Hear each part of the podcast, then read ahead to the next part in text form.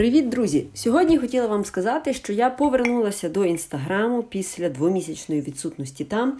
Тому, якщо у вас було бажання сконектитися, якось написати мені, чи свій відгук про подкаст, чи якісь рекомендації, побажання щодо наступних тем, то можете мене там шукати. Я залишу в описі мій нікнейм. Він дуже простий, латинськими літерами safroni.eva.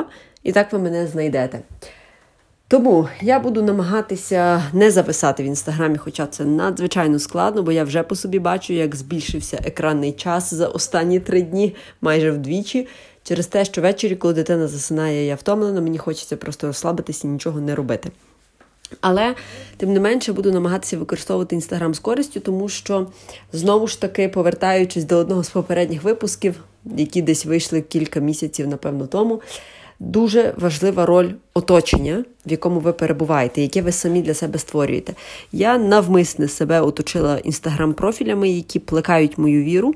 І це є представники і представниці різних конфесій, різних країн.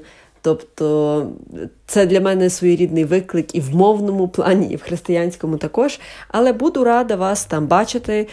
Здружімося там, хто хоче, хто не хоче, то, звісно, можете мені нічого написати. Але, щоб ви розуміли, буду рада будь-якому відгуку, будь-якому повідомленню. До зустрічі!